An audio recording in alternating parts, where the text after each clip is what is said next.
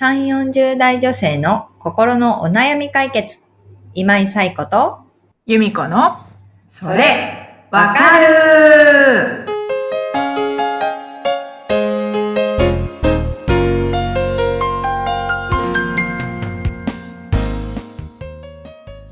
はい。というわけで、5月の、えー最後の、それわかるになりますけれども、今日はなんと、由美子さんのお父さんのお誕生日だそうです。そうなんです。あ おめでとうございます。りがとうございます。聞いてくれてると、嬉しいなと思います。おめでとうございまおめでとうございます。というわけで今日もですね、お悩みいただいております。由美子さんお願いします。す。はい、ありがとうございます。それでは、えっ、と、本日のお悩みをご紹介します。はい。なおちゃん、47歳の方からのお悩みです。はい。先日、家族のように可愛がっていた愛犬が亡くなりました。10年近く寝食を共にしてきたので、悲しみが深すぎて、心が日常についていけません。でも、仕事には行かなくてはならず、毎日体を引きずるようにして出社しています。どうしたらこの悲しみから抜け出せるでしょうか？ということで。はい。ありがとうございます。う愛犬のね、死、うん悲しいですよね。家族同様にって、ね。家族のようにっていうことなので、ね、本当に、あの、喪失感っていうものがすごくうん。大きいのかなと思いますけど、ね、よく聞きますけど、ね、あの、家族のように接して、一緒に過ごしてきたペットでも、やっぱり、まあ、社会的にはというか、家族ではないので、その、お仕事もお休みするって言っても、うん。響きがなかったりとか、いうことでね、すごく、あの、太郎ちゃんさんも毎日体を引きずるようにして出社していますとおっしゃってますけれども、今すごくね、お辛い状態なのではないかなと思います。一般的にですね、まあ心理学ではグリーフセラピーという分野があって、その死とか喪失感に対する、えっ、と、癒しの過程というか、心を癒すっていう、あの、ワークというか、そういうものもあるんですけれども、まあ、あの、喪失感っていうものはやっぱりすごく大きいんですけど、一般的にはその、ちゃんと回復のプロセスっていうものがあるというふうに言われてるんですね。うんで、はじめに、あの、5つの段階を追っていくんですけど、はじめの段階としては、えっ、と、否認。なぜ死んだのとか、えーどうしてこんなことが私の身に起きたのみたいな感じで、まあ、その出来事を受け入れられないっていうことが起きてくるんですよね。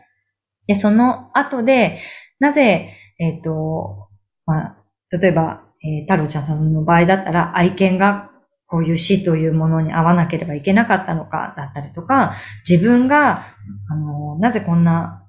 悲しい思いをしなければいけないのかみたいな、怒りの段階っていうものが来ます。で、その怒りは、まあ、周囲に向けられるというふうにも言われているので、例えば、えっ、と、何か病気で病院にかかっていたりとかしたら、医者が悪かったんじゃないか、みたいなことだったりとか、まあそういうことで怒りが周囲に向いていきます。で、その後で、まあ取引って言われる段階なんですけど、なんとかその、ほん本当はこう、その死がもう起きてしまったんだけれども、そこを、あの、回避するようなことってできなかったのか、みたいなことを考えるようになる段階が。で、まあ何かにすがったりとか、まあ、だからこういう時に、例えば宗教の案内だったりとか、なんかされたりすると、なんかつい行ってしまったりとか、その死者とお話しできるような何かがありますよみたいになると、もうそこにすがってしまったりとか、いうようなことが起きてしまうってことですね。で、そういう段階があって、あの、抑うつ段階、もう何もできない、起き上がれない、もう涙が止まらない、何も、まあ、食欲がないだったりとか、うん何かをする気力がないみたいな段階が来て、その後に、えっ、と、需要っていう段階が来て、徐々に、まあ、その死というものを、あ、受け入れていかないといけないんだなっていうことを受容し始めるっていう段階が来ます。で、この段階は、まあ、あの、どのぐらいの期間かとか、今5つのプロセスを話したんですけど、全く同じ段階を順調に進んでいくかっていうと、そうではなくって、人によって期間が違ったり、まあ、行ったり、来たり、戻ったり、そういうことを繰り返しながら、まあ最終的にその需要の段階に行くっていうところ。ただ需要まで来たからといって戻らないかっていうとそうでもなくって、いやでもやっぱりっていうことで、他の段階にまた戻ってしまったりっていうこともある。で、特にその、あの、亡くなった時期が近づいてきたりすると、やっぱり気持ちが不安定になったりとか、いうことも起きてくるので、まあ本当に人によって回復のプロセスって期間も、えっと段階も違うんだけれども、一応こういったプロセスがあるっていうことなんですよね。だから、いずれはその今抱えている悲しみとか、その愛犬の死っていうものを受け入れながら、あの、生きていけるようになるっていうそのゴールがあるっていうところだけはまず知っておいていただきたいなっていうのは思いますね。あの、どうしたら悲しみから抜け出せるでしょうかっていうことなんですけれども、決して多分その悲しい気持ちがなくなったりとか、愛犬を忘れたりとか、そういうことではないと思うんですね。うんこの悲しみと共に生きていくとか、愛犬の死っていうその現実と共に、まあ生きていくっていうのが、この、あの、プロセスの大事なところだと思うので、うんあの今、その、持っている大きな愛情とかは、決して忘れる必要もないし、悲しいっていう気持ちを、あの、悲しくないって思う必要はないし、なんとかこう、元気に過ごさなければって思う必要もないですし、だから今、ただ、そのプロセスのどこかにはいて、その段階に今、あの受容するためのプロセスを、あの、歩んでる途中なんだっていうところだけは頭に入れておいていただけるといいと思いますね。で、その時々で、これをしちゃいけないとか、あれをしちゃいけないって思うことはなくって、あの、もちろん後悔の念とか出てくると思うんですよ。もっとああしてあげればよかったとか、こういうことを一緒にしておけばよかったとか、いろんなことが出てくると思うんですけど、その気持ちを、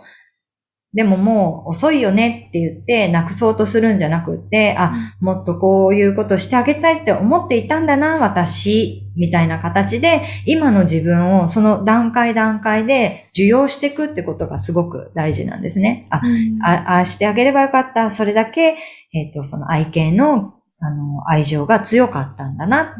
私っていうことで受容していく。うんでも、あのさっきのプロセスの中にあったけれども、でももうできないんだなっていうことも受け入れていくっていうことが、あの重要のプロセスだと思うので、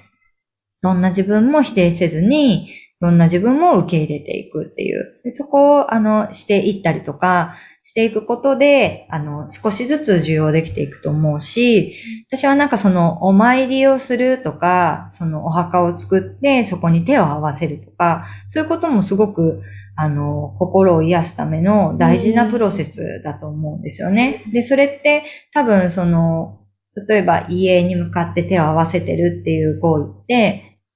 その合わせてる間、心の中でその亡くなった、あの、愛犬だったりとか、もしかしたらその、誰か身近な方が亡くなった時とかも、